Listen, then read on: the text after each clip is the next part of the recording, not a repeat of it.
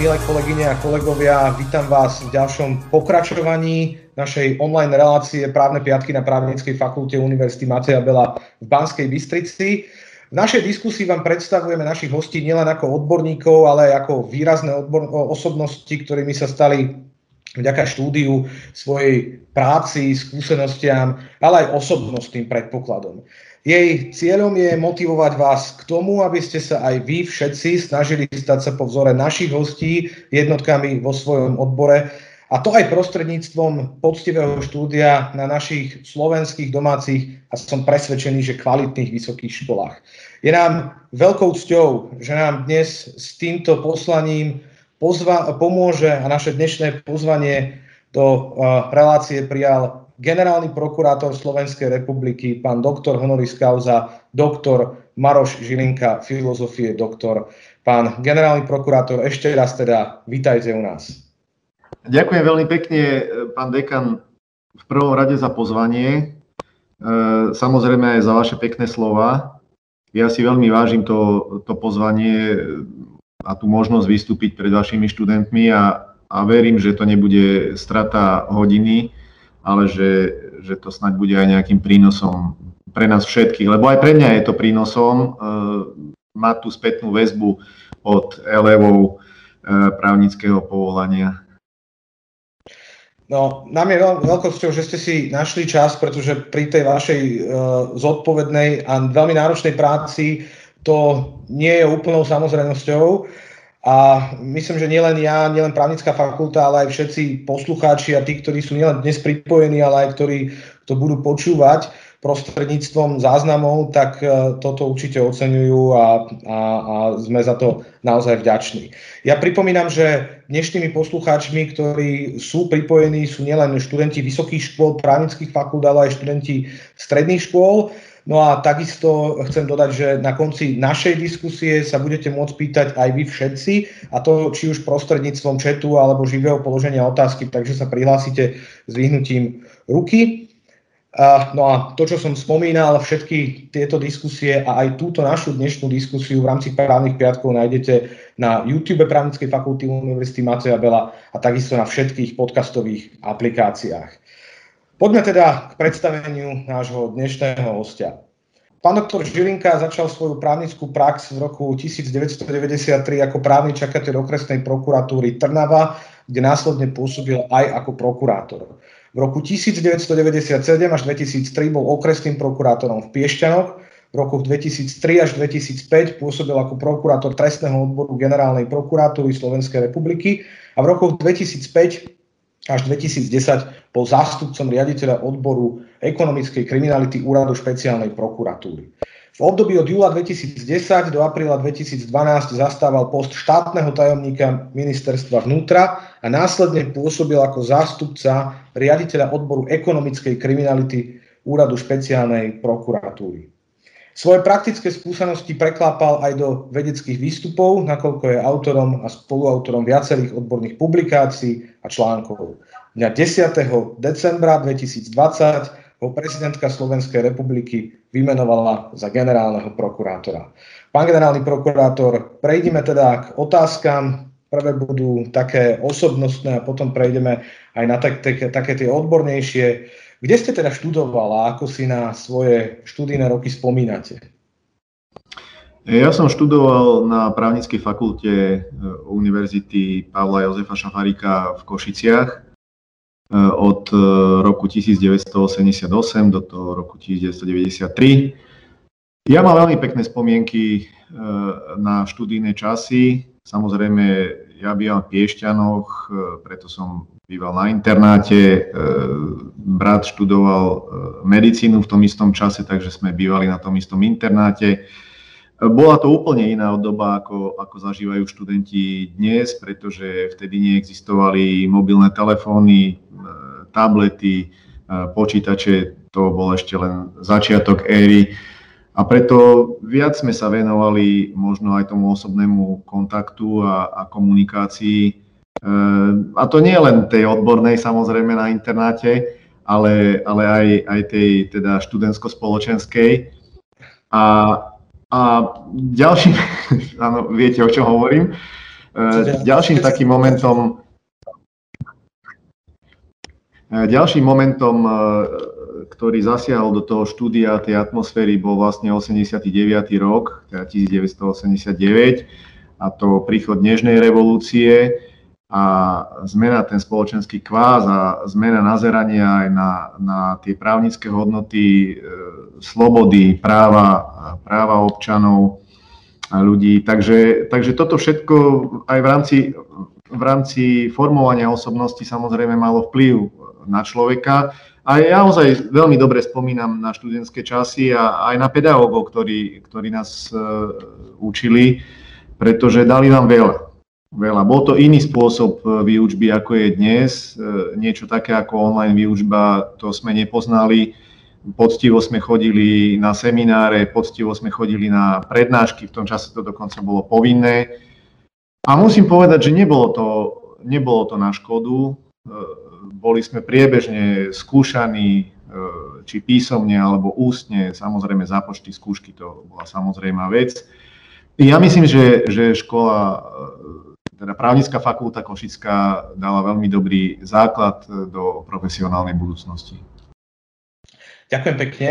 A mňa tam zaujala vec, ktorú ste hovoril, že teda vás zasiahla počas štúdia na vysokej škole aj nežná revolúcia a s tým spojená, spojená možno, že aj slobody, prípadne ich ochrana.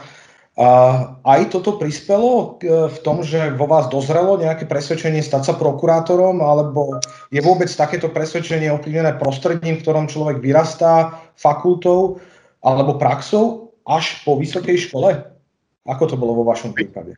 Viete čo, skôr by som povedal, že to je, to je takým celým životom. V podstate človek, ako, ako sa narodí, rodičia, rodina, blízke okolie mu vštepujú určité, určité princípy, zásady, nejaké, nejaký náhľad na svet, na život. E, tak to bolo aj v mojom prípade samozrejme. Ja som mal pekné, šťastné detstvo v slušnej rodine. A, a samozrejme potom aj, aj základná škola, stredná škola e, tiež človeka formovala. Aj tie aktivity, ktorým sa, ktorým sa ten, ktorý človek venuje. Ja som robil vrcholovú atletiku, robil som športovú chôdzu. Gymnázium som študoval v Banskej Bystrici, tam som bol v tom vrcholovom stredisku armádnom mládeže v Dukle Banská Bystrica.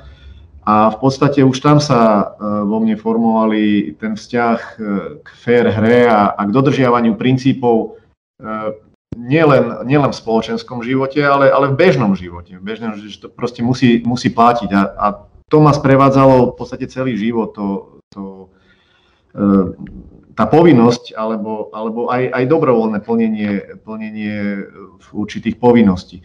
Takže to, že či e, dozrelo vo mne to rozhodnutie stať sa prokurátorom až na vysokej škole, nie úplne, ale, ale áno, to finálne rozhodnutie, k tomu som dospel na, na právnickej fakulte, pretože každý jeden, e, aj váš študent, Určite má, má k niektorej oblasti e, práva, ktorej sa venuje v rámci výučby a tých 5 rokov štúdia bližšie, niektorým e, nemá až taký vzťah.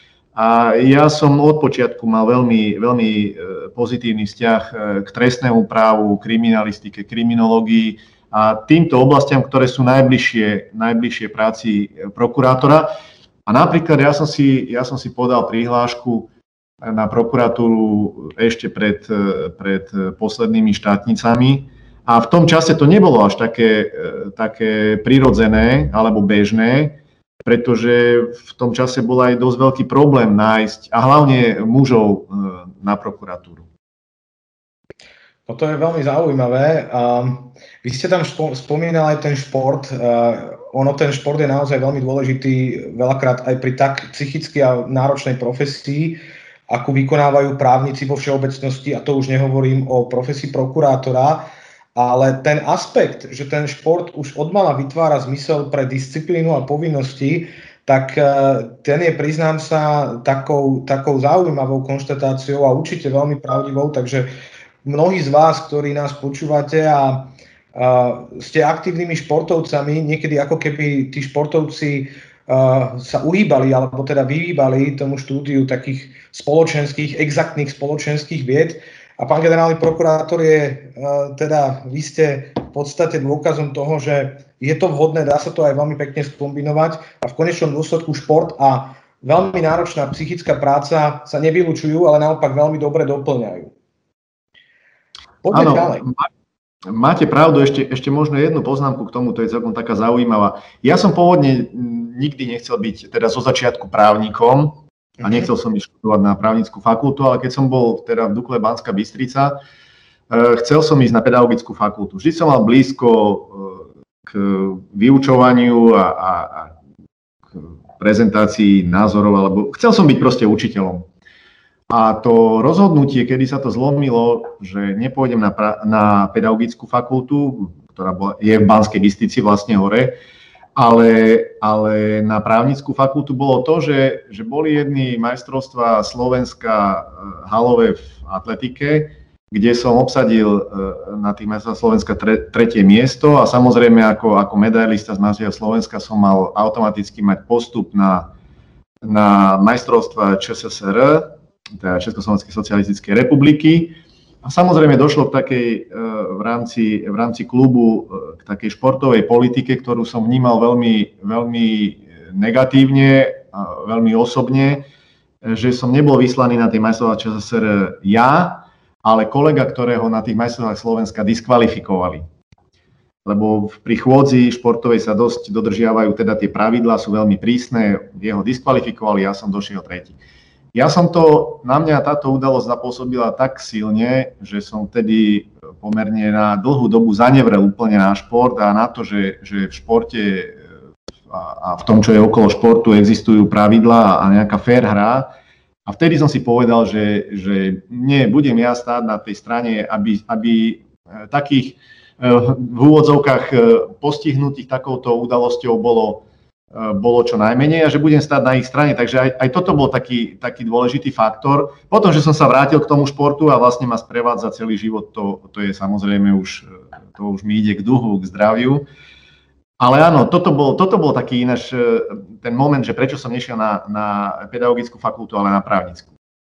Vidíte, to je veľmi zaujímavé. Ja sa priznám, uh, úplne tomu rozumiem, pretože ja som tiež pôvodne zvažoval pedagogickú fakultu a tiež nejaký taký moment ma preklopil k tomu právu, ale pripomenul mi to jednu takú, takú, takú rozprávku, kde sa hovorilo, že nič nie je iba náhoda a naozaj každý moment čo v živote človeka dokáže byť tak obrovsky ovplyvňujúci, že ho ovplyvní v celej jeho budúcej profesii, kariére a de facto aj živote.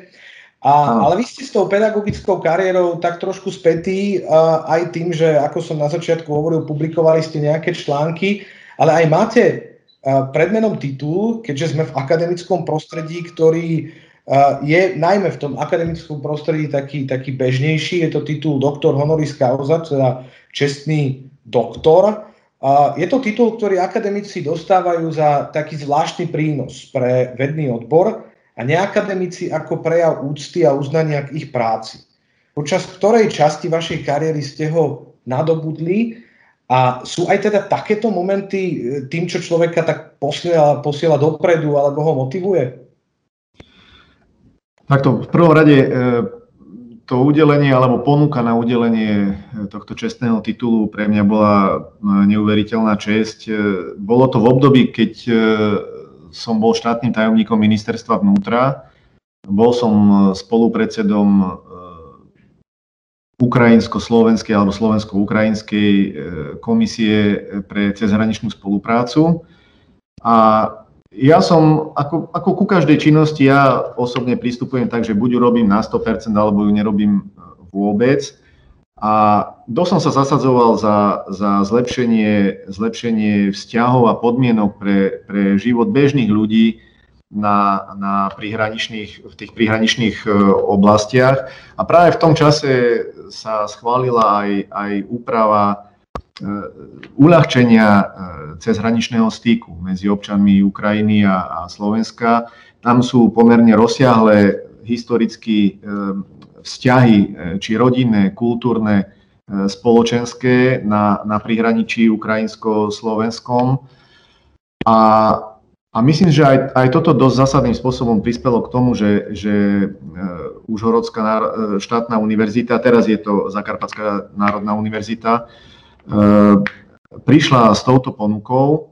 Navyše som sa angažoval aj, aj v nadviazaní spolupráce medzi, medzi touto Zakarpatskou štátnou univerzitou a, a Univerzitou Komenského v Bratislave, ktorá napokon vyústila do, aj do podpisu vzájomných dohôd o spolupráci a tá spolupráca pokračuje e, do dnešných dní.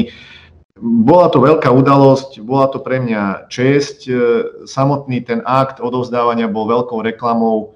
Ani nie tak pre mňa, lebo ja som nebol nejako známy na Ukrajine, ani nie som, ale, ale pre Slovenskú republiku, pretože tam prišli jednak z administrácie Zakarpatskej, ale aj z, priamo z Kieva zo štátnej administratívy. A bola to ozaj veľká slávnosť a veľká, veľká podsta pre Slovenskú republiku.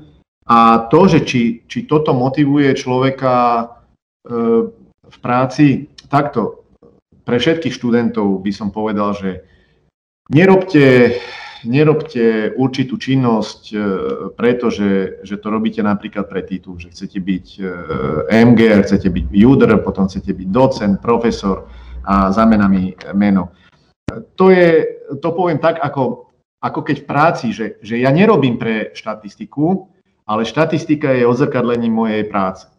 To aj na prokuratúre vždy tvrdím. Že nepodri, nepodraďujme sa e, štatistike, ale, ale to je len odzrkadluje našu prácu. A takisto tie tituly, ja som nešiel študovať preto, aby som mal ten titul, ale ten titul je odzrkadlením toho, že som vyštudoval, ešte tak, taká spätná. Ale samozrejme je to pre mňa čest a, a, a s hrdosťou používam ten titul a asi tak. Tomu rozumiem. Vy ste mi tak trošičku aj, aj ukradol tú ďalšiu otázku, ktorú som mal pripravenú. To bude taká tá posledná osobnostná motivačná, potom prejdeme už naozaj na otázky ohľadom generálnej prokuratúry. Ale ešte jednu, teda si dovolím, ak dovolíte, ste jednotkou E, slovenskej prokurátory v súčasnosti.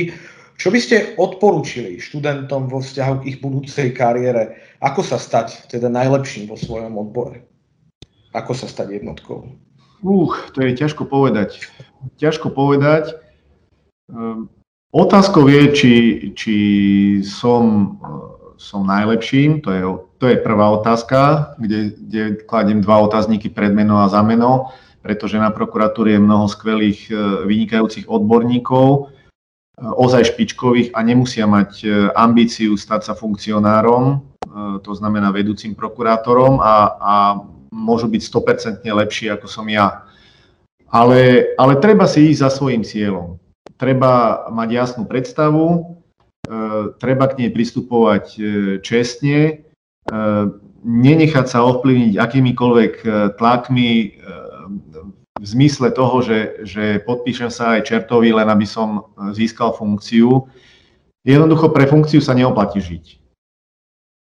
Robte preto, že robíte poctivú robotu a keď robíte poctivú robotu, možno, že aj existuje nejaká taká, taká spravodlivosť, že, že nemôže, nie sú len tí, ktorí získajú funkciu poznámosti za to, že je známy niekoho, ale ozaj, že, že je to ohodnotenie celoživotnej práce človeka a prístupu k práci. A tým netvrdím, že musia s vami všetci súhlasiť. A to zrejme príde na, na to čas debaty v ďalšej, tej, možno tej vážnejšej, toto bola taká odľahčená, kde, kde prokurátor napríklad nie je tu na to, aby, aby sa niekomu páčil. Prokurátor je tu na to, aby, aby hájil zákon, zákonom chránené práva, či fyzických, právnických osob alebo štátu a bez ohľadu na to, že či sa to niekomu páči alebo nepáči. Ako to je žiaľ Bohu taká naša, naša rehola, že, že neviem, či žiaľ Bohu alebo chvála Bohu. No. Takže, takže tak. Jasné. Uh, dostaneme sa určite aj, aj k tým, tým možno, že takýmto ťažším otázkam. Uh, v čom teda je podľa vás e, najväčší rozdiel medzi prácou rádového prokurátora, ktorý samozrejme nepopieram, sú, sú, je tam množstvo kvalitných ľudí, ale prácou, a prácou generálneho prokurátora? E, ide v tomto prípade skôr o takú manažerskú pozíciu alebo aj o možnosť ovplyvniť vôbec filozofiu či smerovanie prokuratúry alebo aj trestného práva ako takého? V podstate v tej otázke ste, ste v zásade uviedli mnoho faktorov, ktoré sú aj odpoveďou. Takto by som povedal.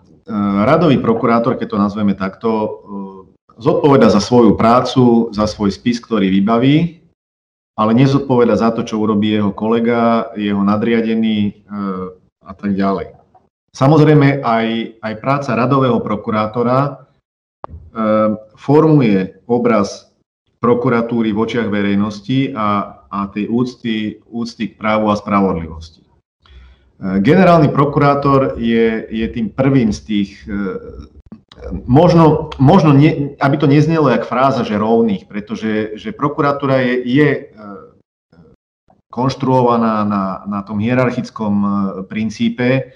To znamená, že, že nižšie postavený prokurátor je podriadený tomu, tomu vyššie postavenému a, a samozrejme e, musí sa riadiť jeho pokynmi e, za určitých okolností. Ale áno, generálny prokurátor, takto, to je omyl si myslieť, že to je čiste manažerská funkcia. Generálny prokurátor je niečo úplne iné ako napríklad iný ústavný činiteľ, napríklad minister. Minister vnútra alebo minister spravodlivosti. Generálny prokurátor nie je len ústavným činiteľom, ale je zároveň aj orgánom činným v trestnom konaní, ktorý má e, závažné oprávnenia, kompetencie, či už v trestnom konaní, alebo, alebo v tej netrestnej pôsobnosti prokuratúry.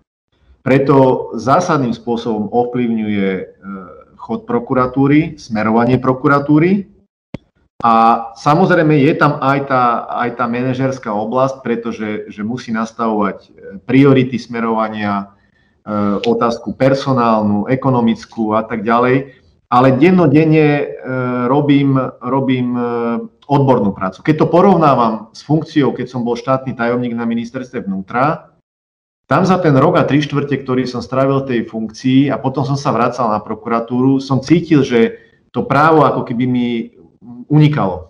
Proste potreboval som nejaký čas na to, aby som sa do toho späť dostal. Tu robím so živým právom dennodenne.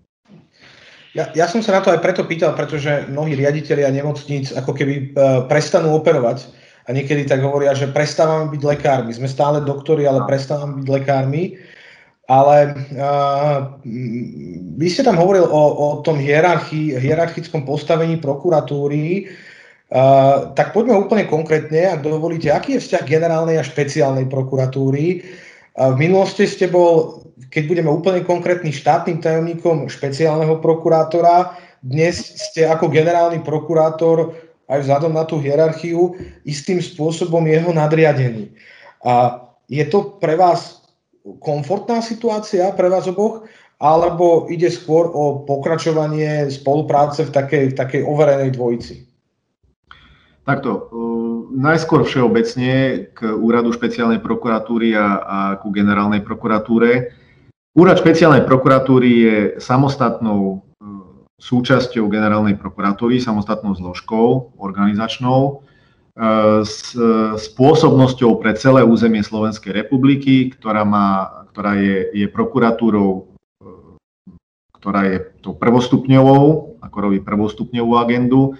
Samozrejme zastupuje, zastupuje v tých veciach, v ktorých podala obžalobu aj prokuratúru na najvyššom súde ako v druhostupňovom uh, súde. A má jasne a jednoznačne určenú pôsobnosť, vecnú pôsobnosť uh, v trestnom poriadku v paragrafe 14 uh, s tým, že so súhlasom špeciálneho prokurátora môže generálny prokurátor určiť výnimku spôsobnosti tak, že, že úrad špeciálnej prokuratúry bude vykonávať dozor a ďalšie činnosti prokurátora aj vo veciach, kde by bola inak e, príslušná všeobecná prokuratúra, to znamená okresné krajské prokuratúry, ale to len so súhlasom, e, s písomným súhlasom špeciálneho prokurátora. E, opačný reverzný chod, že by som mohol určiť výnimku z veci úradu špeciálnej prokuratúry na, na okresnú alebo krajskú prokuratúru, nie je. Samozrejme v tom vzťahu generálneho a špeciálneho prokurátora a generálneho prokurátora a prokurátora úradu špeciálnej prokuratúry platí tak, ako pri, pri Všeobecnej prokuratúre zákaz, zákaz tzv. negatívnych pokynov, to znamená, nemôžem dať špeciálnemu prokurátorovi pokyn nezačať trestné stíhanie, nevzniesť obvinenie, nepodať návrh na, na vzatie do OSB, nepodať riadny alebo mimoriadný opravný prostriedok. Potom sú tam také negatívny, ale vlastne pozitívny, že zastaviť trestné stíhanie, postúpiť vec tiež nemôžem uložiť. E, čo je rozdiel oproti, oproti tej všeobecnej prokuratúre? Generálny prokurátor nemôže e, vykonať úkony za špeciálneho prokurátora ani za prokurátora úradu špeciálnej prokuratúry a rovnako nemôže určiť, že tieto úkony vykoná iný prokurátor. Pri Všeobecnej prokuratúre to platí, že môžem, e, vec, môžem ja vykonať sám úkony za ktoréhokoľvek prokurátora, okrem tých, ktoré sa týkajú tých negatívnych, zákazu negatívnych pokynov, tam môže len bezprostredne nadriadený urobiť taký úkon. Takže ten vzťah je, vzťah je v zákone v celku jasne daný, je, je daný zákonodarcom cieľene, aby, aby úrad špeciálnej prokuratúry bol ozaj taký trošku, trošku viac nezávislí, ako, ako sú iní prokurátori vo vzťahu ku generálnemu prokurátorovi. To znamená, nejaká svojvôľa je tam neprichádza do úvahy. Samozrejme, mám aj vo vzťahu k špeciálnej prokuratúre rozsiahle oprávnenia, či sú to kontrolné, previerkové, e, či je to možnosť dávať pozitívne pokyny, ukladať im povinnosti. E, samozrejme, je tam aj to oprávnenie rozhodovať o, o návrhoch na, na zrušenie právoplatných rozhodnutí v prípravnom konaní, čo je veľmi dôležité oprávnenie generálneho prokurátora. No a pokiaľ ide o, o ten vzťah e, pána špeciálneho prokurátora a mňa, e, v zásade z hľadiska naplňania e, litery zákona je pre generálneho prokurátora jedno, v úvodzovkách jedno, aká osoba je, je tým špeciálnym prokurátorom. Jedno to nie je potom z hľadiska tých výstupov, že ako pristupuje tá osoba k naplňaniu e, a aplikovaniu práva. E, my máme veľmi korektný vzťah s pánom špeciálnym prokurátorom, tak aký sme mali e, na ministerstve vnútra, tak on ako aj ja vieme, aké, sú, aké je naše postavenie, aké sú naše kompetencie. A samozrejme, že to musí aj, aj, aj ľudsky fungovať. Eh, inak, inak by to nebolo dobre. Vzhľadom na charakter toho orgánu, aký, aký prokuratúra eh, je. Pretože špeciálny prokurátor je priamo zo zákona eh, námestníkom generálneho prokurátora, aj keď, aj keď značne špecifickým, pretože, pretože námestníkov generálneho prokurátora vymenúvam do funkcie podľa môjho rozhodnutia, to znamená, koho chcem, ale E, špeciálny prokurátor ako námestník generálneho prokurátora je mi vlastne daný za námestníka, v úvodzovkách daný, neprávne povedané, pretože je volený e, Národnou radou Slovenskej republiky a, a do toho procesu voľby ja, ja neingerujem. Na najvyš mám návr- možnosť navrhnúť Národnej rade jedného kandidáta na, na špeciálneho prokurátora. OK. Uh, Aký je váš názor na ústavné postavenie prokuratúry v systéme delby moci na Slovensku? Uh, ide najmä o fakt, že ústava prokuratúre výslovne nepriznáva nezávislosť, no prokurátori sa jej ako keby tak vždy domáhajú, minimálne ju vždy deklarujú. Mm. Na Slovensku máme zakotvený systém prokuratúry, v Čechách či Nemecku systém štátneho zastupiteľstva. No a v diskusiách sa tak veľmi často objavuje názor, že takáto forma štátneho zastupiteľstva je, alebo štátneho žalobcu je lepšia. Aký je v tomto váš názor? Aké sú podľa vášho názoru hrozby alebo pozitíva podriadenia prokuratúry pod výkonu moc, v tomto prípade pod ministra spravodlivosti samozrejme. Komu ste vy ako generálny prokurátor zodpovedný pretože ak by bolo štátne zastupiteľstvo, tak potom je jasný vyvodzovateľ zodpovednosti, teda ako som spomínal, minister spravodlivosti, ktorý je členom vlády a tam musí mať dôveru parlamentu. Tak ako je to teda u nás? Takto, v prvom rade, v prvom rade e, orgán prokuratúry e, na Slovensku, ja si myslím, že, že prokuratúra na Slovensku splňa všetky, všetky tie e, štandardy, ktoré sa kladú na, na modernú demokratickú e, prokuratúru alebo štátne zastupiteľstvo e, v Európe. E, tomu, tomu v podstate svedčí aj, aj posudok, ktorý dával na, na základe, ja, ja si ho aj pozriem, ja, ja som si ho pripravil, pretože to je, to je taká, taká pomerne štandardná vec a to sme aj na hearingu, na vypočutí pred e, ústavnoprávnym výborom spomínali. Bol to posudok k návrhu zákona o prokuratúre a, k zákonu o prokurátoroch a právnych čakateľoch prokuratúry, kedy, e, kedy Rada Európy požiadala generálneho prokurátora zo Švajčiarska o, o poskytnutie mm, názoru na, na nami navrhovanú právnu úpravu, ktorá je aj dnes samozrejme už bola ešte vyprecizovaná, platná. Teda o ich súlade s európskymi pravidlami ochrany ľudských práv, zásad právneho štátu, demokratického usporiadania spoločnosti. A tento posudok bol celkom jednoznačný kedy pán generálny prokurátor uviedol, že v porovnaní s tým, čo platí v iných štátoch západnej, strednej či východnej Európy, sú tieto návrhy ozaj úplné. Vo všeobecnosti sú návrhy v súlade s tým, čo možno očakávať od legislatívy demokratického štátu. Potom je už len tá otázka, že, že či prokuratúra alebo štátne zastupiteľstvo a čo je lepšie tak tá, táto diskusia sa vedie aj medzi európskymi krajinami e, pomerne dlhú dobu a zaujímala k tomu stanovisko aj, aj Benátska komisia, e, ktorá sa vyjadrila k trendom aj v Európe, aj, aj vo svete. A to nielen z hľadiska, z hľadiska nášho systému práva, ale aj common law, a kde ten trend smeruje k osamostatňovaniu e, prokuratúry teda orgánov prokuratúry od orgánov či výkonnej alebo zákonodárnej moci. Proste ten, ten trend tu je. A odôvodňujú to aj tým, že aj v krajinách, kde je štátne zastupiteľstvo, keď to tak nazveme, na názve nezáleží, ale, ale že je, tá, že je tá, ten orgán štátnej žaloby podriadený napríklad výkonnej moci,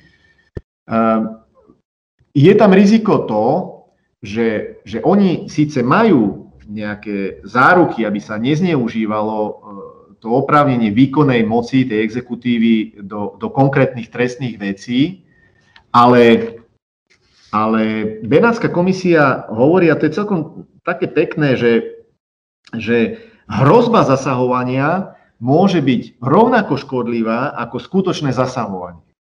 Áno. A tá hrozba pri, pri podriadení prokuratúry výkonnej moci je a to pokušenie zneužitia moci je samozrejme vždy pri naplňaní každého zákona e, závisí od toho, kto ho naplňa. To znamená tá osoba, z ktorej strany ten zákon chytí, podchytí.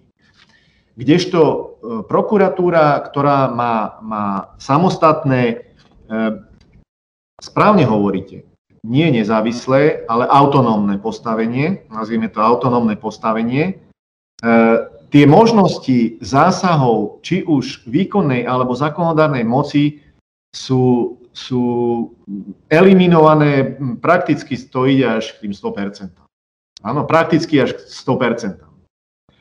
A potom je otázka tá, že orgány štátnych zastupiteľstv, ktoré sú podriadené výkonnej alebo zákonodárnej moci, sú spravidla orgánmi štátnej žaloby tie sú pomerne zdržanlivé, tie právne úpravy k, k možnosti e, uplatňovať e, oprávnenia e, v mimotrestnej oblasti.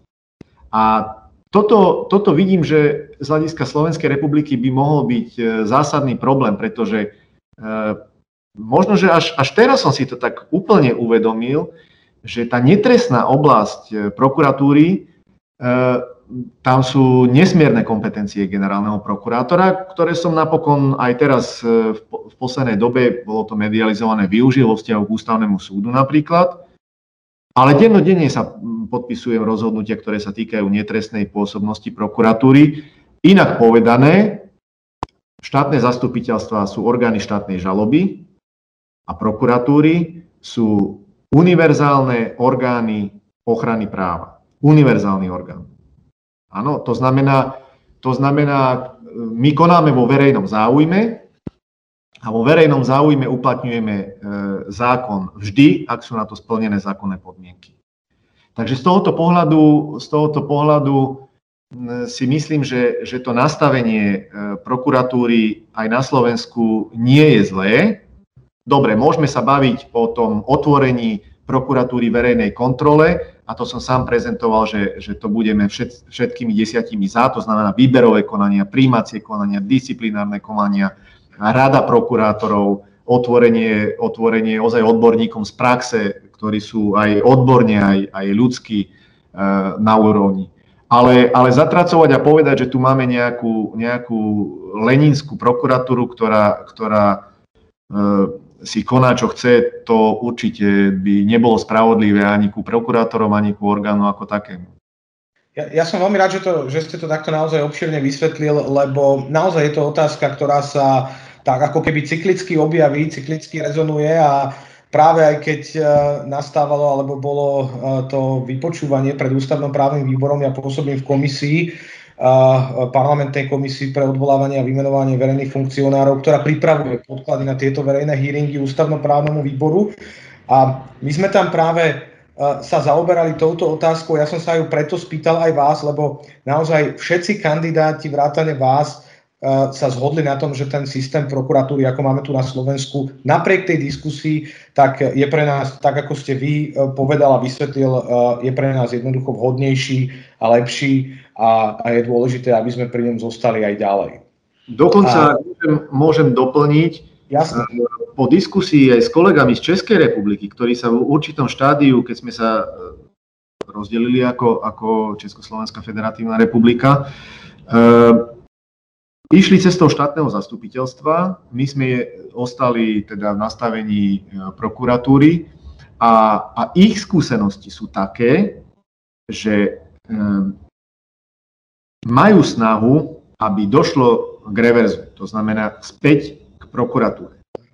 Dokonca aj pán najvyšší štátny zástupca, po tom, čo som sa ja ujal funkcie, sme, sme dosť komunikovali aj na túto tému a sám mi prezentoval názor, že by bol aj ochotný prísť na, na Slovensko, keď pominú tieto pandemické problémy a zapojiť sa do diskusie a povedať ich skúsenosti a prečo by nám odporúčal, aby sme neurobili tú chybu, ktorú urobili uh, oni. A prečo je lepší ten systém, ktorý je u nás, oproti tomu systému, ktorý je, ktorý je teda v Českej republike. Pretože tie zasahovania do niektorých kauz, sami sme videli, uh, keď sme sledovali tie, tie exponované prípady v Českej republike, že tie zásahy a aj tie možnosti zásahov cez, cez zmenu uh, najvyššieho štátneho zástupcu, respektíve keby sa to aj volalo na, naraz generálny prokurátor, e, sú nepomer, nepomerne voľnejšie a, a práve tá stabilita, tá, že, že, že to, to, to postavenie generálneho prokurátora je relatívne stabilné a, a dlhoročné, e, mi dáva tu tie prvky e, nezávislosti a nestrannosti. V tej nezávislosti nie v ponímaní nezávislosti sudcovskej Áno, skôr tej, tej, eh, tej, tej nezávislosti inštitucionálnej. Vy ste to tak pekne povedal autonómii uh, uh, tak autonómia je taká mladšia sestra nezávislosti, nazvime to takto, ale veľmi pekné alebo veľmi zaujímavé bolo to, ak teda naozaj uh, najvyšší štátny zástupca uh, v Čechách nazval chybou, alebo, toho, uh, alebo to nazval tak, aby sme sa vyvarovali, vyvarovali chybe, vrátiť sa k tomu ich systému alebo prejsť na ten ich systém, tak to má pomerne silnú výpovednú hodnotu. A poďme na otázku, ktorú ste v podstate sám nejakým spôsobom naznačil a to sú tie vaše ďalšie kompetencie, ktoré ste v poslednej dobe využíval pomerne často keď e, ste teda prednedávno na ústavný súd podávali návrh na začatie, začatie konania o súlade právnych predpisov, ktorý sa týkal viacero viacerých protipandemických opatrení, predovšetkým však ústavnosti opatrení, ktoré vydáva úrad verejného zdravotníctva. Čo bol v tomto smere podľa vás taký najväčší problém, alebo prečo smerovalo toto podanie na ústavný súd? Takto, e, ja som podal e, dve podania, dva návrhy na ústavný súd. E, predchádzalo k tomu samozrejme, je to podmienené dobou, ktorú, ktorú žijeme a, a ja ako generálny prokurátor si uvedomujem vážnosť doby, ktorú prežívame, vážnosť tej hrozby zdravotnej. Nakoniec tu denne zomierajú ľudia, pomaly už nebude rodiny, ktorá by nemala niekoho, kto jej, kto jej v rodine zomrel. A preto sme s kolegami pri, pri posudzovaní toho, aké, aké právne nástroje voliť, pri tom, že je aj v čase núdzového stavu alebo, alebo v čase pandémie potrebné k ochrane základných ľudských práv e, pristupovať veľmi citlivo a možno práve zvlášť v tejto dobe tie opatrenia musia byť príjmané spôsobom a musia byť takého charakteru, aby ich tí adresáti, to znamená občania, e, sami prijali. Aby to nebolo násilné a aby tie E, opatrenia boli a zásahy do ústavných práv boli primerané tomu cieľu, ktorý sa, ktorý sa sleduje. To znamená e, zachovanie života a zdravia občanov. E, tu si ale uvedomme, že, že my žijeme už v podstate rok v núdzovom stave s výnimkou, s výnimkou nejakých letných mesiacov, ktoré, ktoré boli teda zanedbané z hľadiska prípravy na, na ďalšiu vlnu pandémie. A pomaly sa to stáva ako keby, že to nie je dočasný stav, ale je to stav trvalý. Preto aj zásahy do, do základných ľudských práv by mali byť, e, by mali vychádzať zo zákona a nie len z rozhodnutí vlády. Touto cestou sa vydali napríklad Česká republika, Nemecko, ktoré, ktoré majú tzv. pandemické zákony. My stále, napriek tomu, že bol dostatočne dlhý čas, legislatíva v tejto oblasti zaspala a dobre, mám vedomo, že sa, sa pripravuje nejaká norma, ale, ale je v nedohľadne jej prijatie. Jednoducho to nemôže byť na základe uznesení vlády, E, ktoré sú tak neprehľadné, že má problém v nich sa orientovať aj, aj osoba znala práva. Áno. A potom na základe odporúčaní vlády e, ich pretaví do normatívneho textu e, Úrad verejného zdravotníctva, ktorý je rozpočtovou organizáciou Ministerstva zdravotníctva. Rozpočtová organizácia Ministerstva zdravotníctva jej bolo zákonom zverená kompetencia rozhodovať ho o zásadným spôsobom o ľudských právach a ich obmedzení, výnimkách. Vznikla otázka, a to aj na základe ozaj početných desiatok podaní od občanov, ktoré sa sústredili na generálnej prokuratúre, kde sme si museli s kolegami e, položiť otázku, poprvé, či vydávanie e, vyhlášok Úradom verejného zdravotníctva je v súlade s ústavou Slovenskej republiky. A druhá vec, po predlžení núdzového stavu a prijatí samozrejme e, obmedzujúcich opatrení E, núdzový stav e, som, som ja ako generálny prokurátor nespochybňoval žiadnym spôsobom. Vidím, čo sa deje, je to úplne, úplne v poriadku. Spochybňoval som však ústavnosť niektorých opatrení, ktoré zasahujú do základných práv a slobôd občanov. A svojim návrhom som žiadal najvý, e, Ústavný súd Slovenskej republiky, aby tieto opatrenia podrobil testu proporcionality a teda, či sú primerané e, sledovanému cieľu, takto prijaté, tak široko prijaté e, obmedzujúce opatrenia súvisiace s povinnosťou podrobovať sa antigenovému testovaniu, čo napokon aj ústavný súd skonštatoval, že, že nie je dobrovoľné, to nie je dobrovoľné pod, podrobovanie sa, pretože sú tam sankcie a zásadné sankcie pre občanov. A či nie je možné nahradiť tieto obmedzenia menej invazívnymi obmedzeniami. To, bolo, to bol návrh, ktorý smeroval e, k predlženiu núdzovému stavu, respektíve k tým opatreniam. Ten predchádzajúci návrh smeroval, e, bol to návrh na začiatie konania o, o súlade právnych predpisov a síce príslušných ustanovení e, zákona o, o ochrane zdravia, o ochrane podpore a rozvoji verejného zdravia s ústavou pokiaľ išlo o to oprávnenie Úradu verejného zdravotníctva e, vydávať vyhlášky, ktoré sú mimochodom zverejňované nie v zbierke zákonov, ale v publikačnom nástroji orgánov miestnej, miestnej štátnej správy. Sú zverejňované e, vo vesníku vlády Slovenskej republiky, ktorý je uverejňovaný na webe ministerstva vnútra je tu dvojkolajnosť pri tak zásadných veciach. Pokiaľ ide o zverejňovanie a, a publicitu, ktorá je jednoducho nevyhnutná. Preto, aby, aby takéto normy e, splňali tie ústavné princípy. E, teda, žiadal som teda ústavný súd, aby, aby posúdil túto, e, túto otázku. Potom tam bola otázka priznania retroaktivity aktom Úradu verejného zdravotníctva, ktoré boli schválené do oktobra 2020 v čase, keď ešte ani len zákon neupravoval oprávnenie Úradu verejného zdravotníctva vydávať vyhlášky.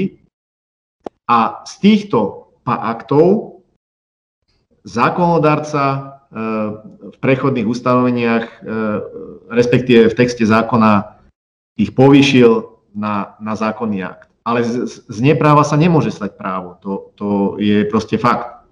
A ďalšia vec bola e, odňatie možnosti súdnej ochrany v rámci, v rámci správneho súdnictva aj a, a možnosti dožadovať sa nápravy na ústavnom súde. A napokon časť zákona, ktorú napadla aj pani prezidentka Slovenskej republiky, a ja som sa v tejto časti pripojil k jej návrhu, sa týkal odňatia možnosti pri týchto pandemických opatreniach náhrady E, škody a ušlého zisku. Zákonodárca ho úplne vylúčil. Toto ustanovenie mimochodom ústavný súd už aj, už aj dočasne pozastavil, e, ešte na základe návrhu pani prezidentky, takže tam som zvedavý, ako, ako ústavný súd rozhodne. No a, a teraz stojí otázka po rozhodnutí ústavného súdu, či, že ako ho človek vníma.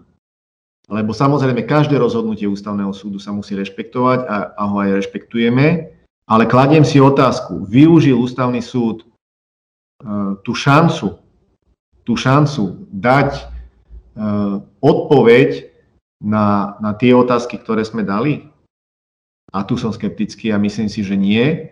A, a tie reakcie aj, aj bežnej verejnosti sú pomerne silné a denne dostávam maily a písomné podania, ktoré buď to rozhodnutie vôbec e, nechápu, že nerozumejú, čo tým chcel autor povedať, alebo s ním nesúhlasia. Zoberte si, či ste, či laicky, úplne laicky to poviem, nie ako generálny prokurátor. Nie je zásahom do základných práv na, na užívanie, na vlastníctvo, na slobodu pohybu, ak mám nehnuteľnosť napríklad v Tatrách, bývam v Piešťanoch a ja ju pomaly pol roka nemôžem užívať, nemôžem tam ísť, ja neviem, či tam e, tečie voda, ja neviem, či tam e, nesičí plyn, neviem, či sa mi niekto nevlámal do chaty, v akom stave je tá chata. E, nie je to, toto neprimeraný zásah, keď ja môžem ísť do obchodu, kde je 150 ľudí a, a chrkajú mi na krk a nie je to problém, ale problém s mojou štvorčlennou rodinou ísť na chatu, kde budem v uzavretej bunke, e, to problém je. E, ozvali sa nám a máme množstvo podaní od včelárov. Teraz začína sezóna. Čo mám robiť? Ja mám pri chate včely. Oni pomrú. A zároveň, vidíte, zákonodarca vylúči náhradu škody. Že Proste aj tie opatrenia, tie, čím je ten zásah invazívnejší, tým, mal, tým by, by mal byť tak zdôvodnený tým, kto ho, kto ho ukladá a potom aj ústavným súdom, aby aj pre toho, do koho práva sa zasahuje, aby som ho presvedčil o tom, že je to potrebné, je to nevyhnutné, nedá sa to menej invazívnym spôsobom. Jednoducho nedá sa. No, uh, Teraz sa ospravedlňujem, dosť dlho som rozprával, ale, ale musel som to tak aj, aj, aj ľudsky povedať, nie len čiste právne, lebo to, to sú podania rozsiahle, ozaj boli, boli náročne aj napísané, ale teda... Pán generálny prokurátor, my sme, my sme veľmi radi, že, že, že vlastne ste ten priestor využili aj na toto, lebo uh, ja k tomu musím povedať niekoľko vecí, jednak špecificky k tomuto podaniu a jednak vo všeobecnosti vôbec k tej kompetencii, ktorú týmto spôsobom využívate. Ja si myslím, že uh, tieto opatrenia sú výsledkom takej špeciálnej doby, ale sú naozaj v mnohom veľmi invazívne do života bežného občana, čiže je, je, je plne legitímne sa pýtať z môjho pohľadu. A ja vo všeobecnosti musím povedať, že veľmi oceňujem aj to, že nielen toto konkrétne podanie na ústavný súd, ale ak aj ďalšie uh, budú sa vytvárať takéto podania vo vzťahu k ústavnému súdu, pretože oni nemusia byť vždy namierené voči konkrétnej legislatíve, ale oni len robia taký určitý test ústavnosti. Za nás všetkých týmto robíte test ústavnosti. Presne, test presne. ústavnosti znamená, že uh, ja len zistujem, či je to konformné, konformné, konformné s ústavou a či tá legislatíva je dobrá a tým v podstate prispievam ku skvalitneniu tej legislatívy, pretože ten ústavný súd, vy tým otvárate ako keby odbornú diskusiu. My vo vzťahu k rôznym e, legislatívnym normám, tu máme diskusiu občiansku, e, na Facebooku, na sociálnych sieťach, e, diskusiu politickú, diskusiu dokonca mediálnu. Za chvíľočku sa chcem opýtať na médiá. Ale týmto spôsobom sa nedieje nič iné, len sa vytvára objektívna, odborná diskusia. Takže z môjho pohľadu využívať kompetencie vo vzťahu k podaniu na ústavný súd je naozaj veľmi dobrý spôsob, ako otvoriť diskusiu odbornú a veľmi dobrý spôsob, a akým spôsobom objektívne vo vzťahom k občanom vyriešiť test ústavnosti aj v takých legitimných otázkach, ktoré si tá verejnosť určite kladie ako, ako, ako v tomto prípade tohto podania. Úplne súhlasím a, a všetkým poslucháčom, ktorí, e, alebo ktorí pozerajú e, kolegovia, budúci právnici. E, dávam do pozornosti kontravotum súdcu ústavného súdu doktora Straku, ktoré je uverejnené ako súčasť rozhodnutia ústavného súdu, kde veľmi pekne, nielen profesionálne, ale aj ľudsky odôvodnil nesúhlas alebo iný názor oproti názoru väčšiny e, pléna ústavného súdu. Je to skutočne veľmi, veľmi pekné, to, to je ozaj také čítanie, že až, až na, jak sa povie, že na dobrú noc. A, a niekoľko pekných myšlienok tam je ozaj aj ľudských. Hej. On aj, aj tvrdí, že ústavný súd mal možnosť prvýkrát detailnejšie priniesť svoje expertné posolstvo v súvislosti s opatreniami voči COVID. A ja si kladiem otázku, využil to? Myslím, že nie. Žiaľ Bohu, nevyužil. Ja ho rešpektujem, to rozhodnutie, ale nevyužil. A napríklad, keď hovoríte e, o, tej, o tom využívaní oprávnenia, áno, áno, ďakujem veľmi pekne za tie slova, čo ste povedali. E, ja som vždy k tomu pristupoval e, profesionálne k, k podávaniu týchto návrhov a veľmi zodpovedne. My sme tu ozaj hodiny sedeli s kolegami a rozmýšľali sme, či podať, ak podať, v akom rozsahu podať, a čo namietať a ako to odôvodniť. Aby to bolo ozaj odborné, aby sa to, aby sa to nikoho ľudsky nemohlo dotknúť. A keď, keď vláda vyjadrovala stanovisko k môjmu návrhu pre ústavný súd, uviedla, že niektoré argumenty označila za politické a kvázi epidemiologické a podobne. Ale k tomuto sa vyjadril aj práve pán doktor Straka e, v tom kontravote, kde uviedol, že aktivitu generálneho prokurátora smerom k ochrane ľudských práv a základných slobôd je potrebné namiesto kritiky označiť za splnenie jeho ústavnoprávnej povinnosti, keďže je jediným privilegovaným nepolitickým navrhovateľom.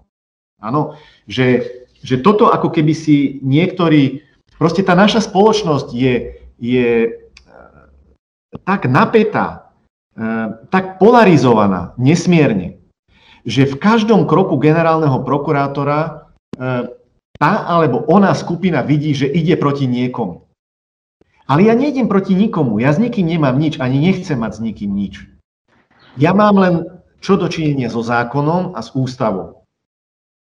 Mňa vôbec nezaujímajú, ja som to už x krát povedal, e, názory, názory alebo, alebo tlak politikov alebo kohokoľvek, mňa ozaj zaujíma len záujem, či, či bude urobené zadosť zákonu alebo nie. A to možno bude potom asi súvisieť, ste načetli, že sa chcete pýtať na, na, na novinárov, e, tak sa kľudne opýtajte a, a ja možno tam dám aj to, čo chcem povedať. Dobre, uh, uh, idem hneď na to. Uh, bude to. Bude to z mojej strany posledná otázka, lebo chceme dať priestor aj uh, našim poslucháčom.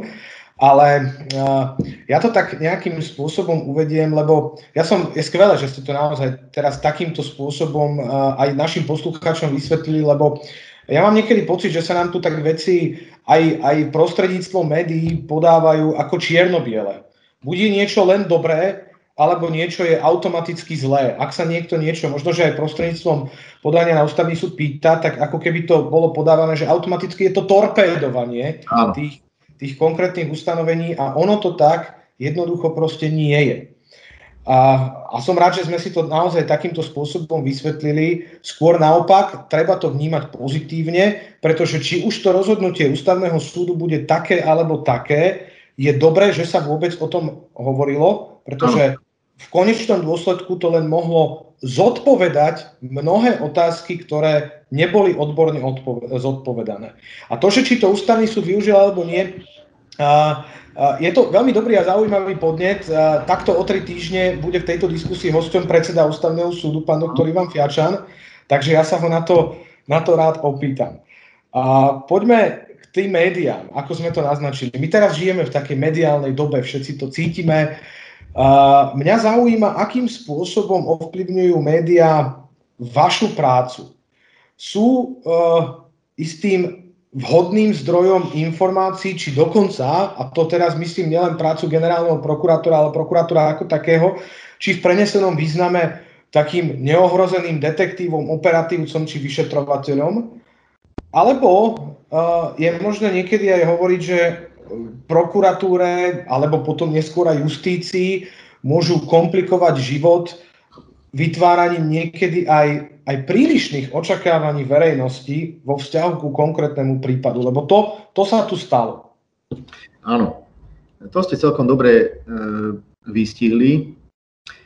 Takto. Média majú nesmiernu moc. Majú nesmiernu moc spraviť z bieleho čierne, z čierneho biele, ale majú aj nesmiernu moc v tom, že keď e, informujú objektívne, E, môžu ozaj prispieť e, k, aj k úcte, k právu občanom, aj, aj k posilneniu teda pocitu spravodlivosti. A ja veľmi sledujem precízne aj, aj výstupy, reakcie médií. To je tá jedna, jedna sféra. Na druhej strane aj čerpám z médií, keď, e, keď sa tam e, dočítam niečo, čo by mohlo byť inšpiratívne aj, aj pre, pre prácu e, prokuratúry alebo prokurátorov. Ale, ale nemôžem sa stotožniť vždy so spôsobom, spôsobom, ako komunikujú a ako podávajú zmanipulované, doslova niekedy zmanipulované skutočnosti za fakty že tá objektivita by tam, a tá profesionalita jednoducho mala byť, pretože áno, ja považujem e, médiá za strážneho psa demokracie, ale kladiem si otázku, kto stráži toho strážneho psa? No. Aby sa to nezvrhlo. Viete, keď, keď, hovoríme, e, keď hovoríme o uplatňovaní oprávnení generálneho prokurátora, napríklad vo vzťahu k ústavnému súdu, ako ste správne e, podotkli, ako si môže jeden e, novinár z redakcie, z televízie, ktorý, ktorý je ozaj mienkotvorné, silné mienkotvorné médium, e, dovoliť klasť otázky predsedovi vlády e, typu vy ste zvolili generálneho prokurátora a podanie na ústavný súd nepovažujete za útok na vládu? Ako čo toto je? Ako si môže vôbec niekto takéto niečo, čo i len pomyslieť, že by, že by zo strany generálneho prokurátora mohlo ísť o motiváciu podať podanie na ústavný súd e, s motivom, že ide na útok o vlád. Vy ste to správne e, vyslovili alebo, alebo uzavreli, že to jednoducho bola potrebná tá odborná disputa na tému primeranosti tých opatrení jednoducho bola bola potrebná. A bola potrebná nielen pre mňa a spoločnosť, ale aj pre vládu. Pretože aj pre vládu je to vodítko do budúcnosti, to rozhodnutie ústavného súdu, ako by sa mal e, zachovať minimálne, keď tam, keď tam najvyšší súd, ústavný súd skonštatoval teda nie úplne náležité zdôvodnenie e, rozhodnutia. Ale, ale proste toto človeka toto človeka tak rozrušuje, že toto mi vadí. Toto mi vadí, pretože to neprispieva k ničomu. A česť e, predsedovi vlády, že reagoval na tú otázku spôsobom, akým reagoval. Skutočne takýmto odborným a, a vecným spôsobom, že sa nedal stiahnuť do takejto hry, pretože to je hra až karedára. A to je takisto aj napríklad o informovaní o niektorých rozhodnutiach generálneho prokurátora, kedy využíva oprávnenie zrušovať pravoplatné rozhodnutia v prípravnom konaní. Áno, vypichne sa jedno, dve rozhodnutia. E, z toho rozhodnutia, ktoré má 15 strán, sa vypichnú 3-4 vety a, a spochybňuje sa. Ale proste to sa nedá na každé rozhodnutie reagovať zo strany prokuratúry, teda na, na, zo, zo strany e, útoku médií. A tam si nikto nepoloží otázku, že ale veď, preto na, veď predsa na to tu je generálny prokurátor aby prípadné pochybenia zastavil vo fáze, kedy sa to ešte zastaviť dá. Ako oni hneď povedia, zrušil uznesenie. Ale nikto sa nezamyslí na tom, že, že vyšetrovateľ nezákonne vzniesol obvinenie a prokurátor nezákonne zamietol stiažnosť. To už, to už žiaden novinár nenapíše. Alebo také manipulácie typu zastavil stíhanie XY. Ja som nikoho stíhanie nezastavil. Ja som len zrušil uznesenie o vznesení obvinenia. A to je pre právnikov, ale aj pre bežných ľudí podstatný rozdiel. Pretože keď sa zistí penzum informácií, ktoré odôvodnia stíhanie e, tej osoby, nič tomu nebraní, aby sa trestné stíhanie opäť e, zaviedlo. Takže viete, že také podsúvanie takých emotívnych výrazov pre, pre verejnosť, to je, to je podľa mňa manipulácia verejnosti. To nie je objektívne informovanie verejnosti. Takže, takže opäť, ja som mal vždycky blízko k médiám a nemal som problém e, e, komunikovať čokoľvek. Ale, ale teraz to môžem povedať v takejto debate a, a nech sa to aj píše. Proste generálny prokurátor tu nie je vúdu bábika, do ktorej si ktokoľvek bude píchať ihličky a vybavovať si svoje komplexy. To a je... ja, ja v tom momente, Raz sa ma opýtali novinári, myslím, že sa ma to opýtali a nedali to potom do rozhovoru, že, že kedy by som odišiel z funkcie.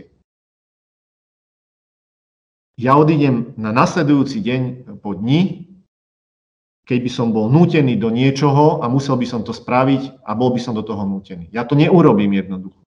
Budem rozhodovať vždy len podľa zákona a v súlade so sľubom, ktorý som zložil u prezidentky Slovenskej republiky.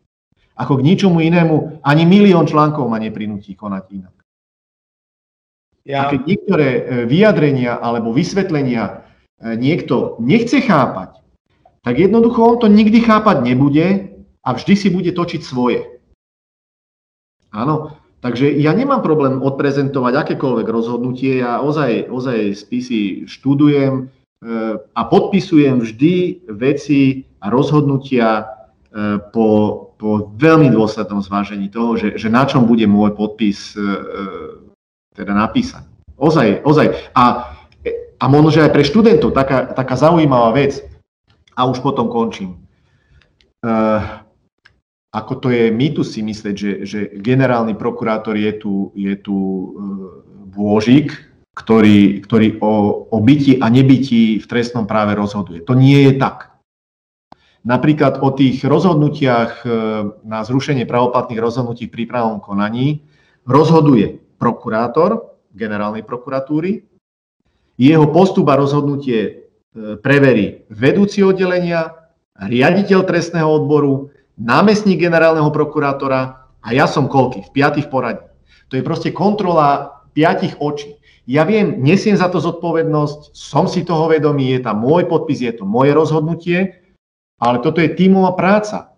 A prvá veta, ktorá bola, keď som prišiel do úradu, bola tá, že odo mňa nikdy nebudú prokurátori počuť vybav vec tak alebo onak, keď to tak nemá byť. No.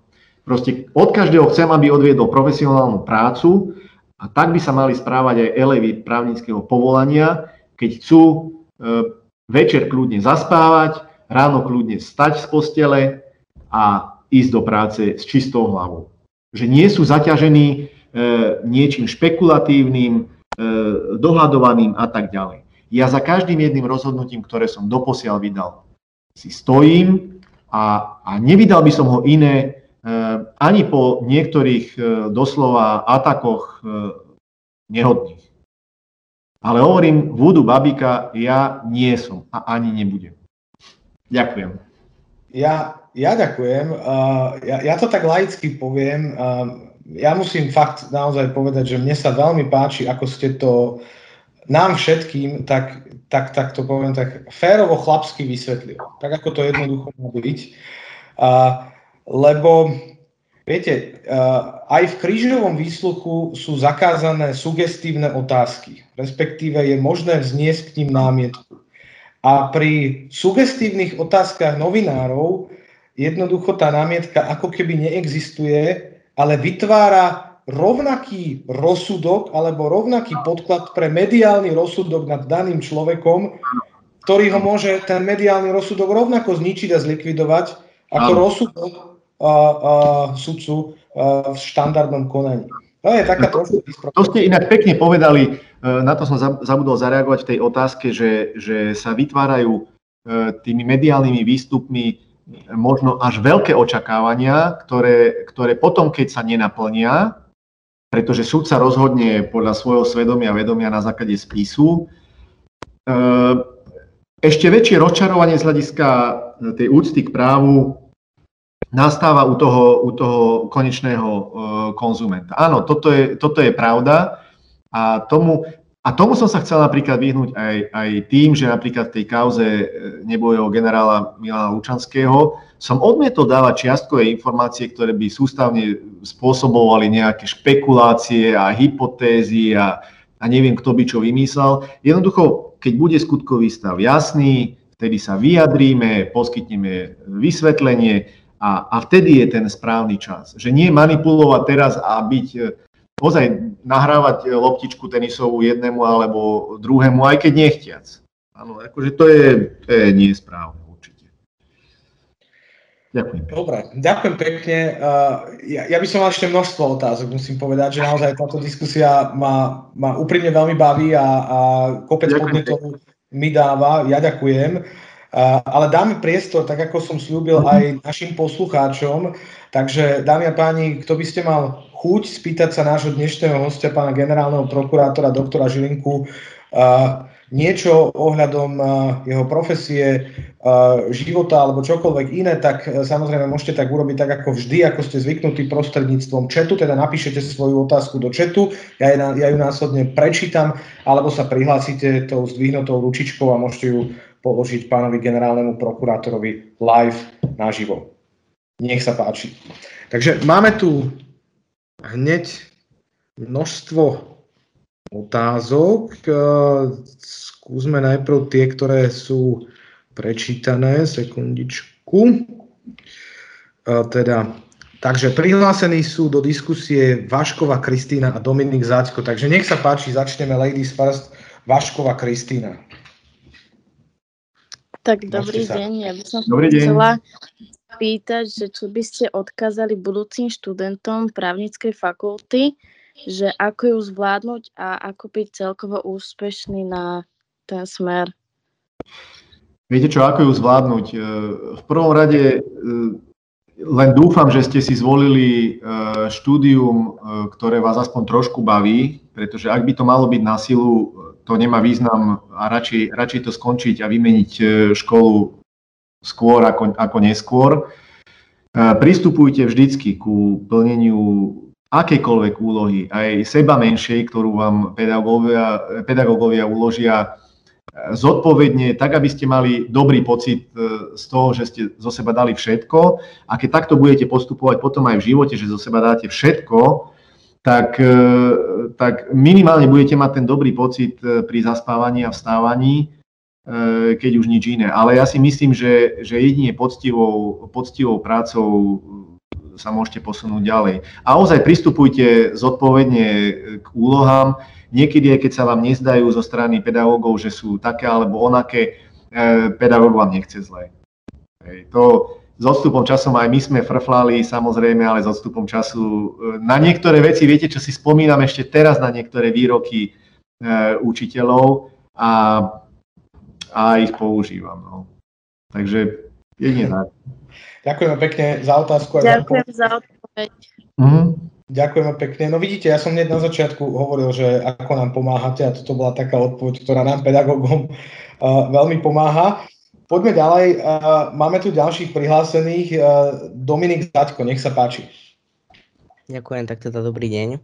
Dobrý deň. Na úvod a teda ja mám takú otázku, že či vnímate práve v tejto ťažkej situácii práve tu svoj, ten svoj post alebo prácu, že možno taká komplikovanejšia, než mali vaši predchodcovia alebo než boli možno pred touto krízou a ešte, že keď ste spomínali vlastne tie obmedzované práva, ktorí vlastne boli aj nejakým tým podnetom na ten ústavný súd, tak vnímate nejaké, ktoré sú teraz stále viac intenzívnejšie a intenzívnejšie porušované? A že ak hej, tak aj konkrétne. Možno tak jedno, dve, ktoré sú tak najviac. K tej prvej otázke, či ťažšie, viete čo, každé obdobie, každé obdobie spoločenského vývoja e, má, má svoje a, a každý generálny prokurátor si užil e, v úvodzovkách niektoré, niektoré kauzy, ktoré sa mu tiahli ako taký ruksak plný kameňov na chrbte. A zrejme to nebude inak ani v mojom prípade. Ja si vážim všetko to dobre, čo urobili moji predchodcovia a to, čo považujem za, za chyby, e, nesprávne alebo nedôstojné, tomu, tomu sa budem snažiť, e, nie že snažiť, ale urobím všetko, všetko preto, aby som sa im aby som sa im vyvaroval. Takže každý jeden z nich to mal veľmi ťažké a, a to, to 7-ročné funkčné obdobie je pomerne dlhé na to, aby, aby človek ukázal svoju právú tvár, ale, ale ja nemyslím, že by, že by, keď som 30 rokov alebo 27 rokov určitým spôsobom pristupoval k práci, že by som tieto metódy mal meniť e, aj počas týchto 7 rokov. A pokiaľ ide o tie práva, Samozrejme, my sme, my sme najviac pochybňovali tú, to právo slobody, slobody uh, pohybu uh, občanov. Uh, ja len takto, mne je ťažko povedať teraz, že, že do ktorého je stále zásadnejšie zasahované. Pretože ústavný súd povedal, že, že tie zásahy zo strany výkonnej moci do, do základných ľudských práv E, sú primerané e, sledovanému účelu, aj keď to bližšie, bližšie potom nerozviedol ústavný súd. A ja to jednoducho musím rešpektovať a nebudem tvrdiť, že, že, že, to, že to tak nie je. Nemusím s tým súhlasiť, ale, ale musím rešpektovať to, to rozhodnutie ústavného súdu. Takže, takže to nepoviem. Ja len pevne verím, že potom 19. sa, sa trošku už uvoľnia možnosti. My sme napríklad spochybňovali aj, aj úplný zákaz e, zahraničných dovoleniek a tvrdili sme, že, že je možné tento zákaz alebo to obmedzenie riešiť aj menej invazívnym spôsobom, či už cestou nejakej e, určenia, určenia destinácií, e, ktoré sú ozaj rizikové, či už spôsobom karantény po príchode, testovania na vlastné náklady a podobne, ale, ale myslím, že touto cestou sa vydali aj niektoré iné krajiny. Myslím, že v Nemecku e, kancelárka nepristúpila k týmto zákazom a aj tie obmedzenia cez, cez Veľkú noc neboli také, aké sú. Je tam veľký otáznik e, slobody vierovýznania, na tom, na tom ešte pracujeme, pretože máme podanie na generálnej prokuratúre a tam predpokladám, že, že vo veľmi krátkom čase zaujmeme rovnako stanovisko k tomuto. To je, to je dosť zásadné, pretože, pretože otázka slobody vyznania a viery je veľmi dôležitá a, a zvlášť možno v týchto krízových obdobiach, či to sú vojny, či to sú takéto mimoriadné stavy, situácie, e, častokrát tá viera je viac ako, ako reálne niečo, čo, čo vláda dá tomu človeku. Ale samozrejme, ja, ja si plne uvedomujem tú, tú situáciu pandemickú a, a zdravotnú a, a musí to byť primerané. Ale keď k tomu nepristúpili, k tomu obmedzeniu a iné krajiny, respektíve v Európe myslím, že len dve, tak e, nevidím dôvod, prečo by to tak malo byť na Slovensku. Ale generálny prokurátor nerozhoduje o príjmaní týchto opatrení a ich na najvyš môžem dať posúdiť ich e, proporcionalitu ústavnému súdu. Ďakujem veľmi pekne za odpoveď. Ďačne. Ďakujem aj ja a aj za otázku. Máme tu ešte jednu zdvihnutú ruku a potom viacero otázok v čete, takže Poďme najprv na tú live položenú otázku. Matej Mikuš, nech sa páči. Dobrý deň. Chcel by som najprv vyjadriť podporu generálnemu prokurátorovi za jeho tú takú nestrannosť a politickosť, lebo Ďakujem. ja si ho vážim a zároveň sa opýtať ohľadom toho návrhu, ktorý podal nedávno na ústavný súd. Nedávno ste vraveli, že núdzový stav to je opravnenie kvôli skutkovej podstate ktorému môže byť vyhlásený, je ale aj splnená tá formálna stránka, môže byť núdzový stav prijatý cez uznesenie vlády a môžu sa vôbec uznesením ukladať akékoľvek povinnosti a zasahy do ústavných práv cez uznesenia a vyhlášky rozpočtovej organizácie, no to ste nedávno povedali, to UZ. Áno, áno. Keď, uh, ešte môžem dokončiť? Keď v, v ústave článku 13 máme napísané, že obmedzovanie základných práv je možné iba zákonom. Prečo ústavný súd rozhodol, že cez uznesenie sa môže zasahovať do ľudských práv? Majú, majú judikát ústavného súdu vyššiu právnu silu než ústava? Ak by tieto obmedzovanie práv počas pandémie prijali normálne cez, cez uh, klasický legislatívny proces, cez Národnú radu Slovenskej republiky, tak to by asi bolo, uh, bolo by to dobré, ale keď je to takto, tak prečo by sme mali rešpektovať uznesenia Veď čo nie je zákon dovolené, to nie je zakázané a ja mám e, povinnosť poznať len zákon a nesledovať napríklad e, správy v televízore alebo čítať nejaké noviny, že aké uznesenia sa teraz prijali, veď tie uznesenia sú len interné predpisy pre vládu, tak prečo som povinný to poznať? Ďakujem. Vy ste to, vy ste to celkom dobre vystihli. Teraz, teraz tá, tá prvá časť mi padla tej otázky, že potom som sa už len ven, e, teda na, tie, na ten núdzový stav. No každopádne, pokiaľ ide o rozhodnutie ústavného súdu, ja, ja už nechcem s ním nejakým spôsobom polemizovať. Jednoducho ústavný súd e, konštatoval, že, že vláda uplatnila kompetenciu e, v súlade s ústavou a v súlade s ústavným zákonom o, o bezpečnosti štátu v čase vojny a tak ďalej. Využili tú kompetenciu, na základe, na základe ústavnej kompetencie e, rozhodli o, o obmedzení tých niektorých práv, o ktorých rozhodli. Pokiaľ ide o odporúčanie e, pre, e, predsedovi úradu verejného zdravotnícttva, toto samozrejme prokuratúra spochybnila a spochybňujeme tým prvým podaním z marca, myslím z 18. marca vôbec oprávnenie Úradu verejného zdravotníctva e, rozhodovať vyhláškami. Súhlasím s tým, že, že zasahovanie do práv e, môže byť len na základe e, zákona.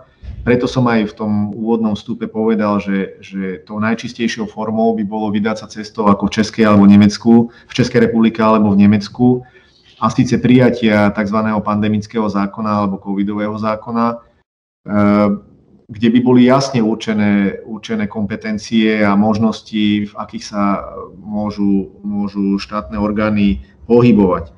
Navyše, navyše čo možno vyčítať e, ukladaniu takýchto povinností vládou Slovenskej republiky alebo uznesením vlády je to, že, že uznesenie vlády neobsahuje odôvodnenie a keď sú požiadavky na rozhodnutia súdov a ich posudzovanie ich arbitrárnosti ak nie sú náležite odôvodnené, tak, tak rovnaké, rovnaké požiadavky by mali byť asi aj na uznesenie vlády, aj keď to zo zákona samozrejme nevyžaduje odôvodnenie.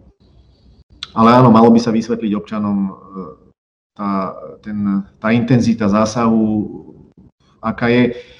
Ja inak po tom, čo, čo som podal ten návrh, som, som cítil v médiách e, zvýšenú aktivitu e, či už členov vlády alebo predsedu vlády a tú snahu odôvodniť e, tú nutnosť núdzového stavu a tých opatrení, ktoré, ktoré budú. Len škoda, že, že to zdôvodnenie neprišlo skôr, nie až potom, čo boli, jak sa povie, pritlačení, pritlačení k múru.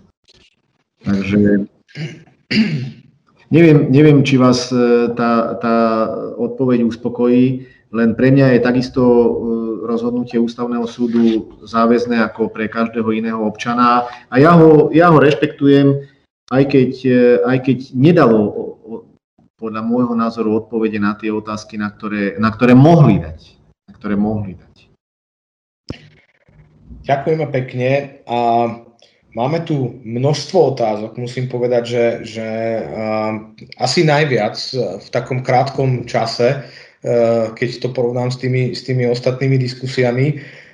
Je ich tu momentálne, okrem tých, ktoré už boli položené, ešte 9. To je na takú samostatnú ako keby diskusiu. Máme rýchle otázky, rýchle odpovede. Skúsme to takto a, a poprosím ostatných, už teraz teda ďalšie otázky nepodávajme, aby sme sa teda venovali tomu, čo tu máme. Tak ideme na to. Prvá otázka od Andrej. Vážený pán generálny prokurátor, pri verejnom vypočutí v rámci kandidatúry na generálneho prokurátora ste prezentovali zámer zaviesť elektronické pridelovanie spisov aj v rezorte prokuratúry tak, ako je to v justícii.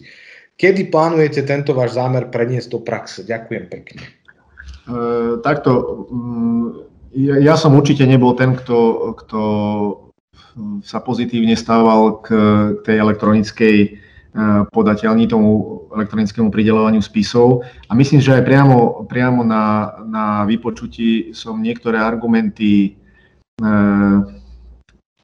v neprospech toho takéhoto postupu prezentoval.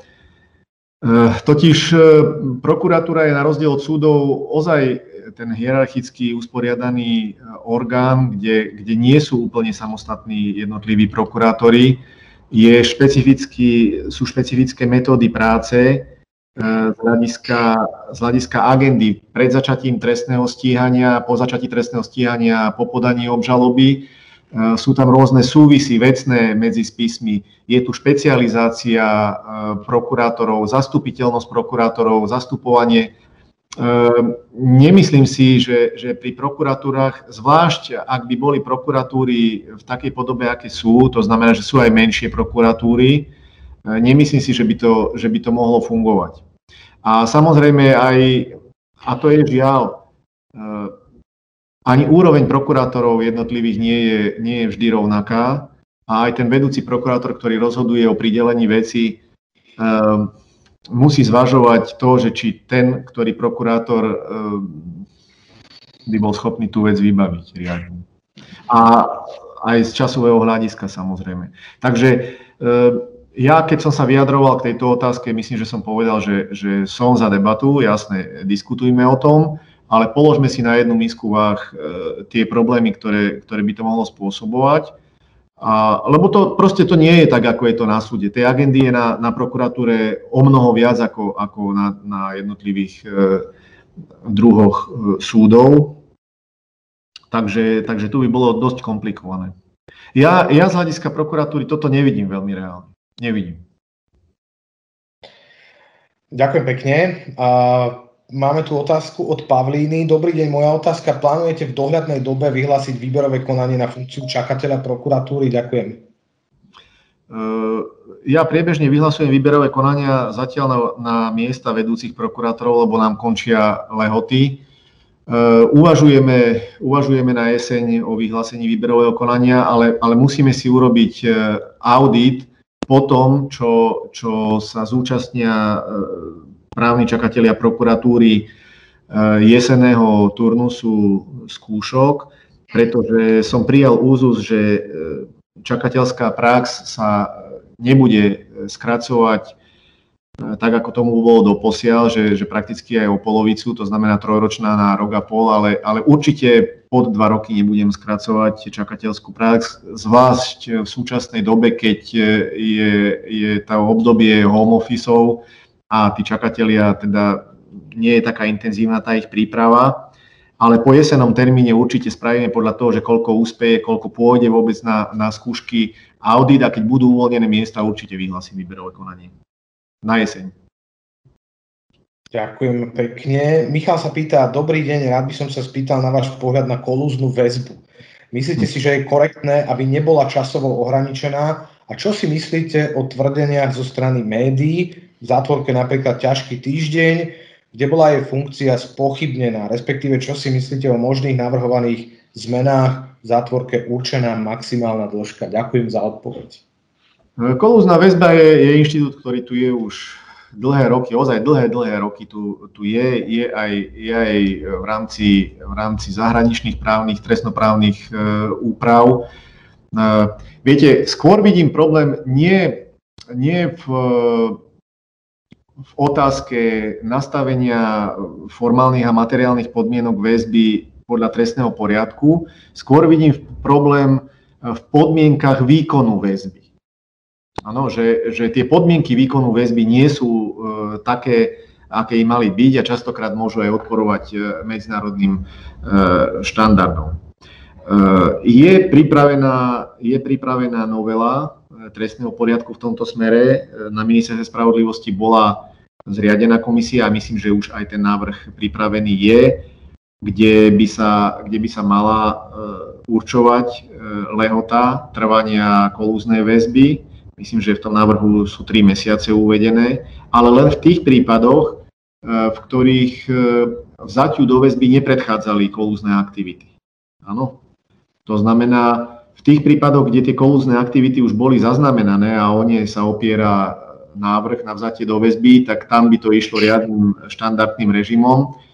A treba zároveň povedať k zneužívaniu alebo nezneužívaniu. O, o väzbe vždy rozhoduje na, na návrh e, prokurátora, e, teda v prípravnom konaní súdca pre prípravné konanie. E, je tam aj, to konanie je samozrejme dvojinštančné a tá garancia práv a, a nezneužívania tej väzby by, by mala byť zaručená.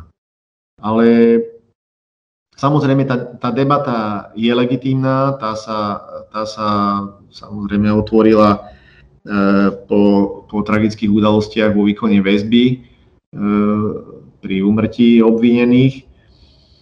Takže uvidíme, čo napokon e, ústavný súd, teda Národná rada Slovenskej republiky príjme. Ďakujem pekne. Dobrý deň, pán generálny prokurátor. Ako vnímate dosahovanie spravodlivosti na Slovensku? Ďakujem a aj za zaujímavú diskusiu. Ďakujem pekne. Že ako vnímam dosahovanie spravodlivosti? Viete čo, e, vždy je dosaho- dosiahnutie spravodlivosti veľmi dlhá a trnistá cesta. Vždy. A vyžaduje si, vyžaduje si obete od, od e, všetkých, e, ktorí sú v tom ktorí v tom súkolí majú čo povedať. Keď bereme čisto, čisto trestné právo a trestné, trestnú justíciu alebo trestnú spravodlivosť, tak e, policia, prokuratúra, e, súdy, ale aj samozrejme zákonodárny e, zbor, ktorý, ktorý nám určuje mantinely, v ktorých sa my ako orgány aplikácie práva môžeme pohybovať. Je to ťažká cesta, určite by som si nedovolil tvrdiť, že Slovensko nie je právny štát. Ak by nebolo právnym štátom, nebolo by možné ehm, vyvodzovať zodpovednosť ani v takom rozsahu, ako sa dosahuje.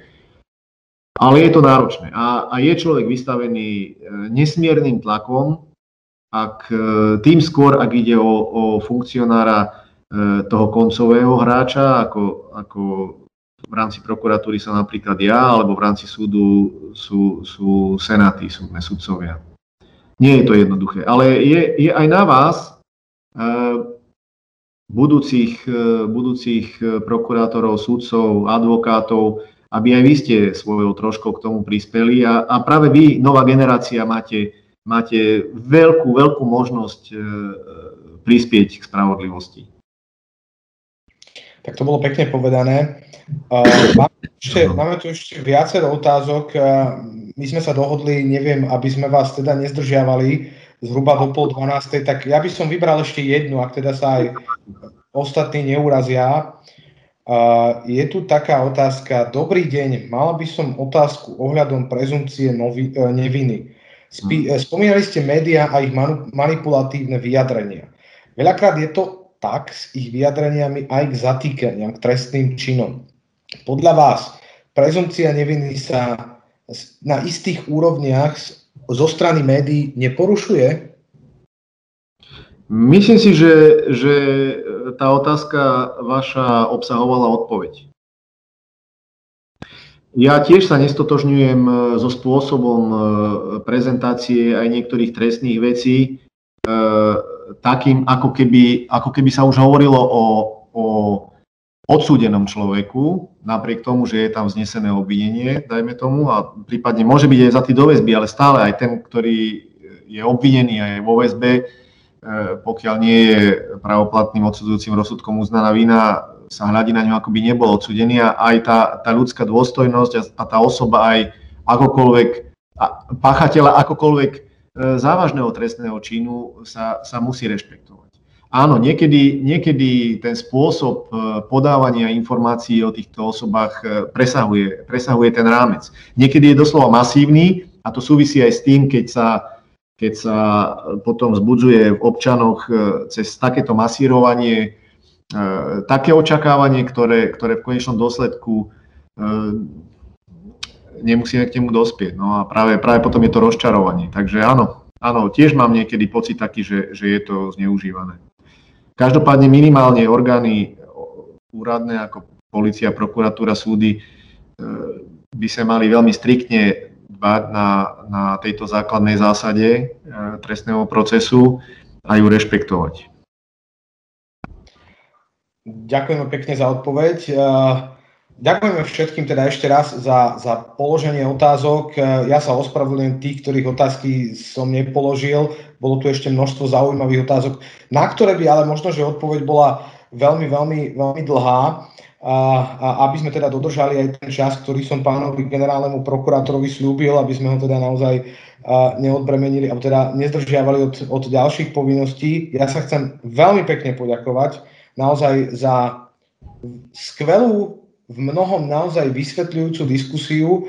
Ja musím povedať, že ja som veľmi rád, ak sa ako keby tak maximálne využije ten priestor, ktorý máme.